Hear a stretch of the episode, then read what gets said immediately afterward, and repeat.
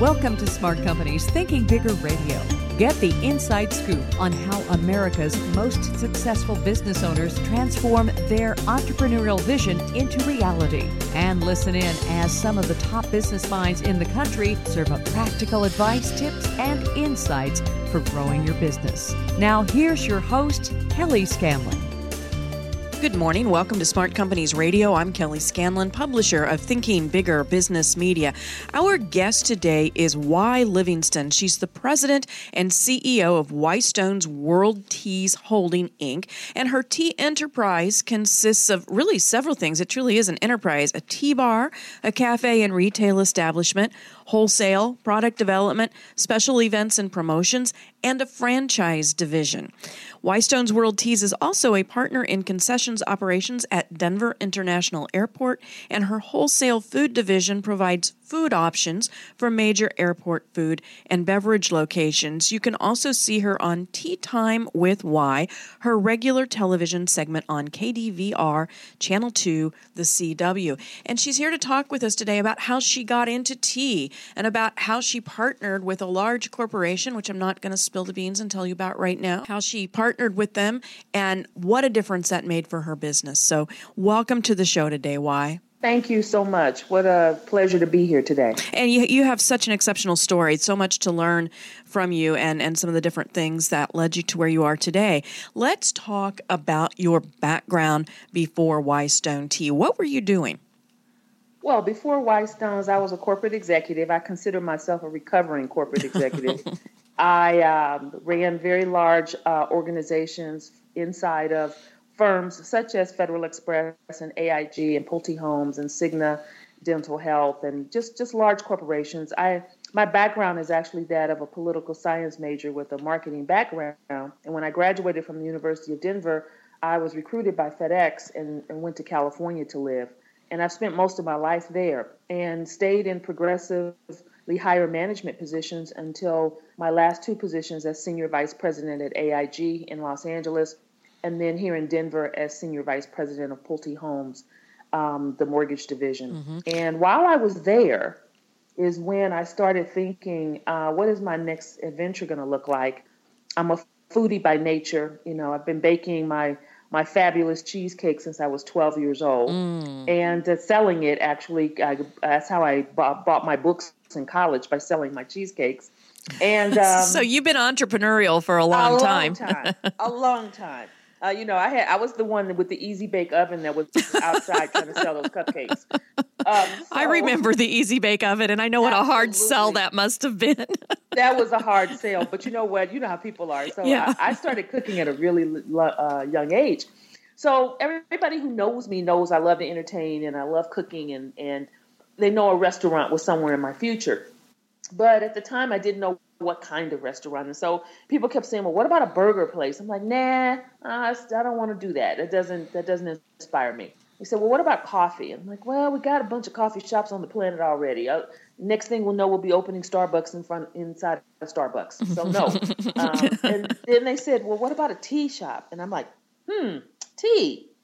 I don't know much about that. How do you make money at that?" And you mm-hmm. know, I did what all red-blooded folks do when you don't know something. You Google it. Right. and I stayed up that night about half, you know, till three or four o'clock in the morning, and I was absolutely fascinated with what I found. And um, to, to, to, to shorten this the story, um, the three most important things that I found that made me go in this direction were number one, tea is the second most consumed beverage on the planet next to water. Number two, it has no economic boundaries, it has no ethnic boundaries, it has no geographic boundaries. It truly is, uh, I call it the perfect product um, from a number of perspectives. Um, age, uh, whether you're five years old or you're 95 year old, years old, you're drinking the product. Um, it is a captivating product that's been part of our global history almost, um, you know, over 3,000 years. And so that was number two. And number three was um, people were starting to consume the product at a much higher rate, particularly in America. And there was no company, if you will, or brand that really stood for tea like Starbucks stood for coffee. Mm-hmm. And so that those were my guiding principles to start the company. Okay. And that was 2008. 2008. So you have been at this for about seven years and, and quite a lot of progress you've made during that time. I do have a burning question though. Did you drink tea prior to, I'm sure you do now, but prior to this, did you drink tea? Oh, I did, but but not nearly. Uh, you know, I'm not nearly. I wasn't nearly the banshee I am now. uh, my mother says I think tea can cure anything, and there's there's some truth to that. So I I I, I have uh, my palate has expanded. Um, you know, there are probably eight to ten thousand different teas in the world. It's amazing, and most people only know one or 2 So mm-hmm. it's my mission to kind of introduce you to this product, and um, it's uh, it's just been a great journey for us. When you decided that you were going to do this, did you jump all in and leave corporate America, or did you start it on the side? What were your next steps after you decided that tea was where you were going to land? Well, after I did some research, I was still working my corporate gig and traveling pretty extensively, and decided that I was going to take about a year. So let me give you some time frame. When I had this epiphany that it's going to be a tea uh, business, it was probably the end of 2006. And um, I decided to take 2007 um, during my normal travels for my bit for my company. And um, after I, you know I finished my meetings for the day, any city I was in, I would seek out every single tea shop um, in that city, whether I was in Boston or New York or San Francisco or it didn't matter. Mm-hmm. And I spent that year taking notes, what I liked, what I didn't like, what kind of consumers were in the locations. Um, uh, every every every footprint I went in was so different.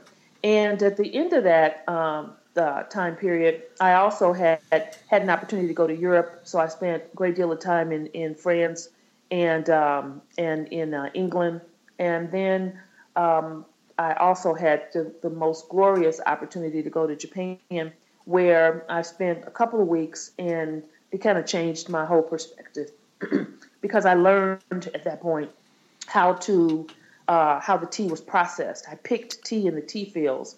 I um, went into the facilities and learned how the tea was then handled after it was picked.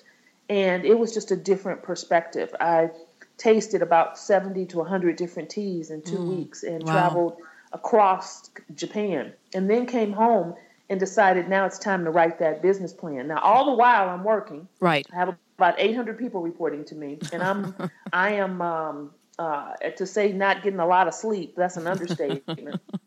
um, but decided to write a business plan, and um, I did that in uh, two, uh, early 2007 and took it to a bank when banks were still giving people money and uh, got a construction loan and an operations loan and went to friends and family and pulled money out of my 401k and decided to build a brand. And I make that distinction because it's different from opening a restaurant or opening a business. I really set out to build a brand. Talk to us about that distinction. What do you mean by that? So, in, when many people uh, want to, let's just say, open a restaurant, I mean, they're thinking it's one unit. I'm going to open this restaurant. We're going to have good food and drink, and uh, you know, maybe I'll open another one in a few years uh, if they have that thought. My thought was always none of this makes sense unless I can open this and expand the brand under that umbrella. So a brand is long lasting. A brand is something when people hear that name, there, there are lots of great images that, that are conjured up rather than let's just go over to XYZ and, and have lunch. So I wanted to build a brand um, that was recognized for having just outstanding teas I wanted to build a brand that uh, exuded excellence and something that was memorable in the marketplace. And so that takes a lot, that takes a different level of capital than Absolutely. if you just open a restaurant. Because uh, people don't understand the amount of money that it takes to put a brand team together, mm-hmm. to go through those exercises, to you know facilitate your um, your, your, image. Um, and then I wanted to franchise the concept. And so I had to do it in a in a way that again it was memorable. And it would be just as iconic as you know at some point in time the McDonald's arches, if you will. Right. Lofty, but you still have to you still have to think about your business like that. Yeah. So, so you were thinking bigger from the beginning, which, as you say, is something that a lot of entrepreneurs don't do. They're just hoping to get those first few customers through the door and go from there to build on the success. But you really started with the end in mind, which is what we're often uh, told to do. But it's it's very difficult to do that because, as you say, you need additional capital, you need the marketing team team. You need all these other components that are. It's much more difficult to put it together than simply opening your doors. Absolutely. Yeah. I um and I you know for all of that that's great. There are some some lessons here. One of the things that I was not prepared for as a new business owner was you know I'm coming from this uh, very corporate background with resources at my disposal. So when you have your own business, your brain does not really catch up to the fact you don't have all those resources. That's so true. You still think the same way you thought, and, um, unfortunately, you can't just pick up the phone and call people to make stuff happen. Most of what has to transpire, you, you as the owner or your small team are going to have to execute, mm-hmm. and that is a really different way um, of thinking for someone who's coming out of corporate America, particularly at a higher level, and then trying to start their own business. Yes. Your, your, your mind shift has to, to has to happen pretty significantly. Yeah. You're both the visionary and the implementer. Absolutely. Absolutely. Yeah. You know, and it doesn't matter if it's HR or IT or sales or marketing or procurement, you know, before you can pick up the phone and have those things done, if I did that today, I'd be calling myself. So right. yeah, those are the kinds of things that I just um, I, I, I wasn't prepared for. Those are the things that I love to share with people who are making this transition from their corporate life to their private entrepreneurial life. Yes. We're going to take a quick break. When we get back, we're going to talk about the conference or trade show uh, that you went to that changed everything for you. We're talking with Wy. Livingston, who is the president and CEO of Wystones World Teas Holding on Smart Companies Radio. We'll be right back. Hi, I'm Tamika Bryant. And I'm Christy Porter. We're here to talk about real estate that matters. We're going to talk about everything real estate. Anything you want to know from buying a house to selling a house, from investing in real estate to flipping real estate. We invite you to listen every Thursday morning at 9 a.m. or on demand with our podcasts. Right here on Smart Companies Thinking Bigger Radio at blogtalkradio.com. Just tune in at 9 o'clock Thursday. Squirrel. Yeah, squirrel. Can we just do that? 9 o'clock, don't touch it. Just sit by your radio and wait. We all want to run a smarter business. But how? The answer is ShopKeep, the iPad based point of sale system that makes it easy to run a smarter business. From accepting payments, tracking inventory, running marketing campaigns, and managing employees, ShopKeep does it all, taking the guesswork out of running your business. ShopKeep is just $49 per month with no long term commitment. That includes ShopKeep Pocket, the app that lets you see your business's key performance data in real time, wherever you may be. Visit shopkeep.com forward slash smart today to begin your free trial. That's shopkeep.com forward slash smart. Interested in growing your business? Thinking Bigger Business Media has the resources you need to grow your company to the next level, whether it's an aspiring business, a startup, established, or mature. Thinking Bigger provides the how to strategies, critical connections, and key information to make your business more productive and more profitable. Check them out at ithinkbigger.com and find out what successful Kansas City business owners already know. Thinking Bigger Business Media is the resource for growing businesses. Visit them today at ithinkbigger.com. Good morning. Welcome back to Smart Companies Radio. I'm Kelly Scanlon, publisher of Thinking Bigger Business Media. We're talking here this morning with Wy. Livingston, who is the president and CEO of Wystones World Teas Holding, and that consists of tea bar, cafe, retail establishment, wholesale, product development special events and promotions, and a franchise division. Wy was telling us her story about how she got started moving from corporate America to this tea empire uh, back in 2008. And I want to fast forward now to your encounter with Miller Coors. Tell us about that. Well, um, a few years ago, I went to the um, Minority Supplier Development Council's annual conference. And that conference happened to be in Denver. Mm-hmm. It moves around every year. And it's usually in late September, October. And I was there. I had a booth um, because I was, uh, at this point, really wanting to show uh, people kind of the breadth of what we do. We had moved beyond just having a, a tea bar and cafe to doing a lot of other things, more, more specifically uh, blending teas for restaurants and um, high-end uh, hotels and things of that nature. And so uh, my intent was really to uh, attract the attention of like an MGM Grand or someone like that, where I could do amenities for their rooms. Um, Miller Coors happened to be there, and at the urging of, of the uh, market president at the time, um, she said, "Why don't you go talk to Miller?" And I'm like, "Why? Why would I talk to them?" Uh, she says, "Well, you never know. You know, you could do some catering for them." Or I'm like, "Okay, yeah, you're right. Um, they could put my teas in their break room." Mm-hmm. So I went over and we started talking, and the uh, procurement officer said, "Oh, I've been to your cafe. I love um, your uh, tea infused cocktails. So that's one of the things we do." And um, she says, "Wow." She goes, "So how long have you guys been doing that?" I said, "Well, for a few years." Um, she said, "Well, would you be interested in maybe doing something with us?" She asked the question. Uh huh. And I said, Of course. So, long story short, she arranges a meeting where we take our tea infused cocktails up to Golden, uh, which is about a 30 minute ride from downtown Denver. We go up to the, the Coors Brewery, we meet with the master brewers and uh, herself. And uh, it's like nine, nine o'clock in the morning, and we're, we're having cocktails.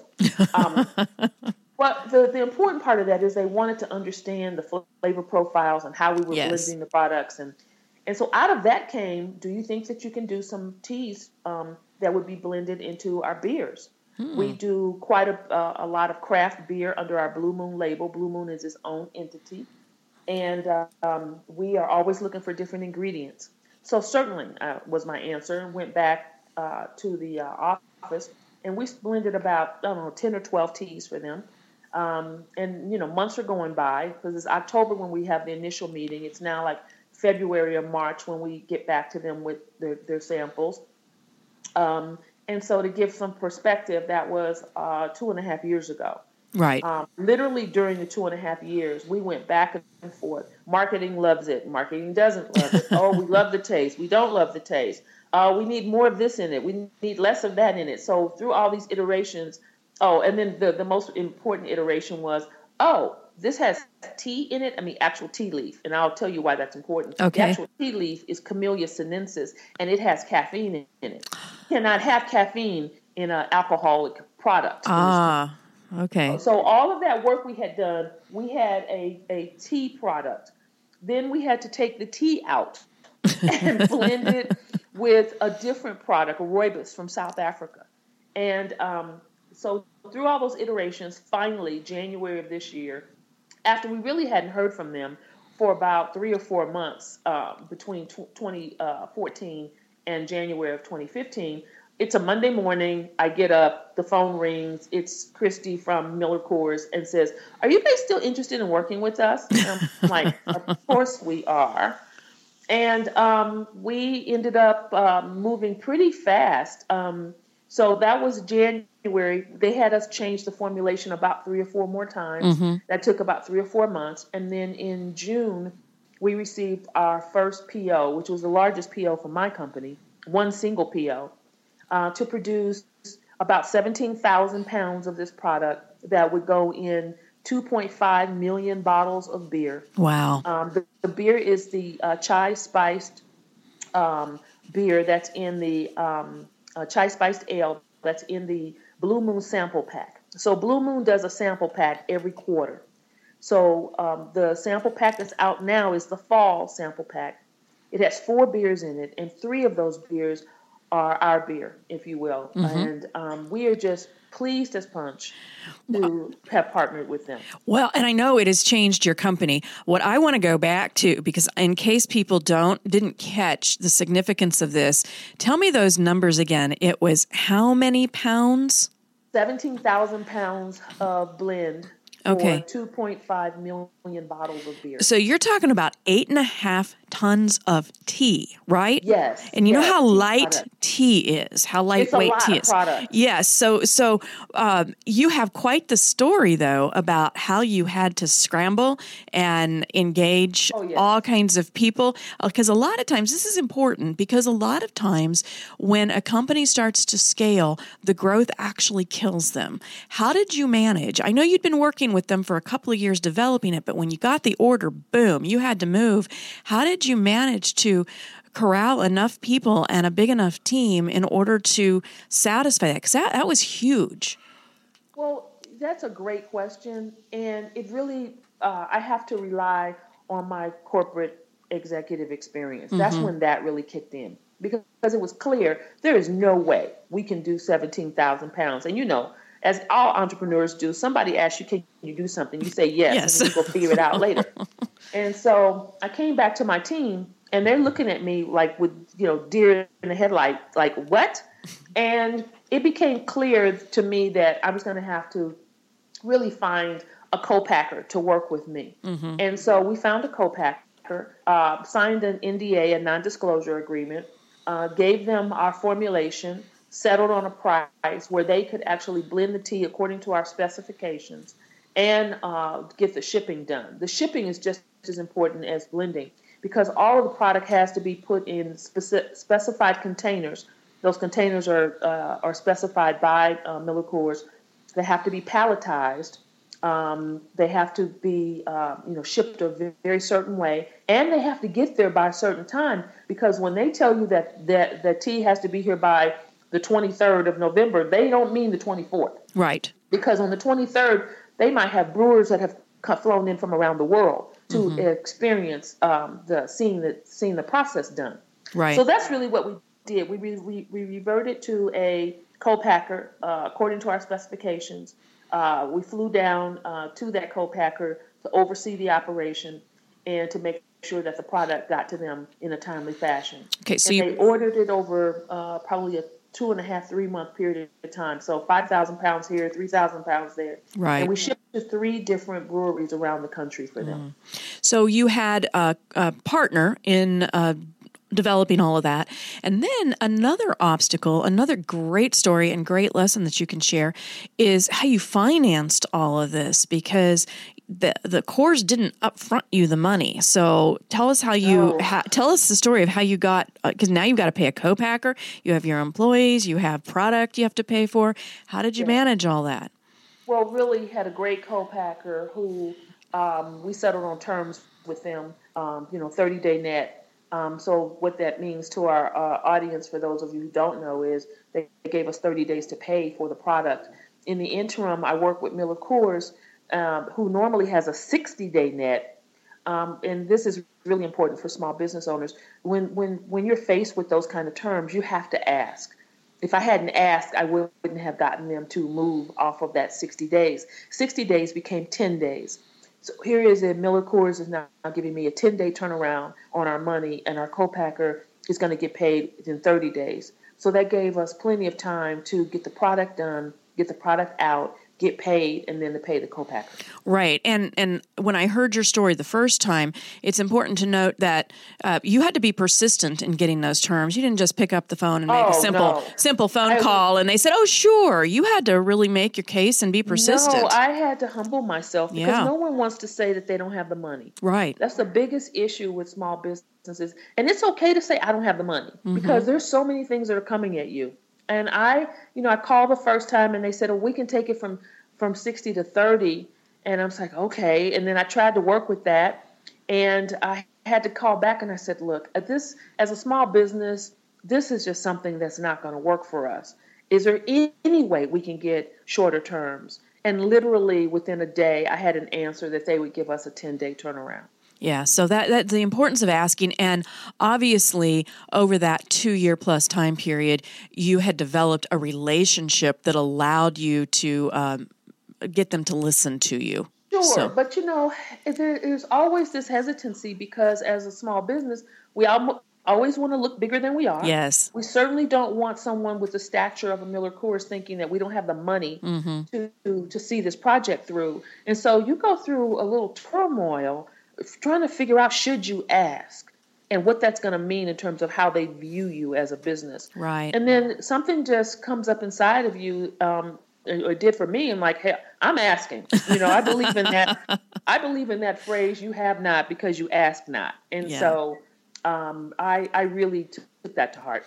Let's go back to the growth and the impact of growth on your company you had a team of employees, you have a team of employees, but when, like you said, you get the deer in the headlight look, how did that growth impact the culture of your company, the day to day operations of your company? Because in addition to getting the product out, you've got all these people issues that you have to contend with too. I know you got an yes. outside partner, but you know you've got these people who are coming to work in um, really kind of a different place now because of all the changes. Yeah, and that is a really interesting dynamic because um, it is uh, the, the workforce of today is different than the workforce of 20 years ago. And casting no aspersions on what that means for the workforce of today, it's just different. Mm-hmm. And so the, the level of stick stick to itiveness, as I call it, is not there. Uh, we're scrambling. We're a small company. There's constant change. Um, I've seen uh, our, our, our, our just just salaries uh, increased by about 20% in the last five years. That's pretty significant for a small business. Yes. My culture for the company is not where I would want it to be based on what I'm accustomed to coming out of corporate America. But as I tell people, culture costs money. Don't think for a moment that uh, when a company is known for a good culture and great employees, that there wasn't a lot of capital put behind that and it for simple things. I mean, yeah, we can you know take them to lunch or give them a party, but that's not culture. Right. Culture are all the systems and processes that are in place to make your employees want to be there and want to work for you. We're not there yet, um, but I, it's something that I work on each and every day. Uh, I don't take it lightly because I don't do this business. My employees make this happen. Right. Exactly. Um, so it's a um, it's an interesting place to be, quite honestly. Well, as we wrap up here, where do you find your final product? Because I'm sure that many listeners are now, if they haven't already tried it, they're saying, "I want to get some of that." And uh, where would they find this? You can find the beer in the Blue Moon sample pack in any liquor store, grocery store, Costco that sells Blue Moon. Okay. All right. Um, in that sample pack, you'll find three be uh, three of the uh, uh, uh chai spiced uh, ales. All right. So basically, any major retailer that carries yes. the Blue Moon, um, if you can't find it, ask for it, and I'm sure that they can direct you. What are your hopes for the future? Well, my hopes for the future are that uh, that beer becomes a standalone beer. Um, that's the whole part of the reason for doing this. It's not just to be in the sample pack. We want that beer to be its own beer. Uh, we just were contacted by Miller Coors for the next round. It looks like we're going to go into the winter sample pack as well. Great, congratulations! And, so, um, and then to really have a footing in the craft beer uh, industry, that's given us a, another venue for our product. Yeah, and it sounds like you're continuing to build the other aspects of your business, and you've got a television segment now, and it just sounds like you've got a lot going for you, and we wish you the best of luck with that. Where can uh, people find your website? Uh, wystones.com. W Y S T O N E S. Okay, so wystones.com. You can go in and you can uh, read all about this and find out more about the company. Again, congratulations, Wy. We really appreciate you taking the time to share your story and your wisdom and, and all the things that you have learned as a result of, of your challenges. It's, it's always very helpful to hear it from another entrepreneur. Thank you so much for having me this morning. And to all of you, if you'd like to learn how to grow your business, please visit our website at ithinkbigger.com. Follow us on Facebook, Thinking Bigger Business Media, or on Twitter at ithinkbigger. Have a great week, a wonderful Thanksgiving holiday, and we'll see you next week. This podcast is a part of the C Suite Radio Network. For more top business podcasts, visit c-suiteradio.com.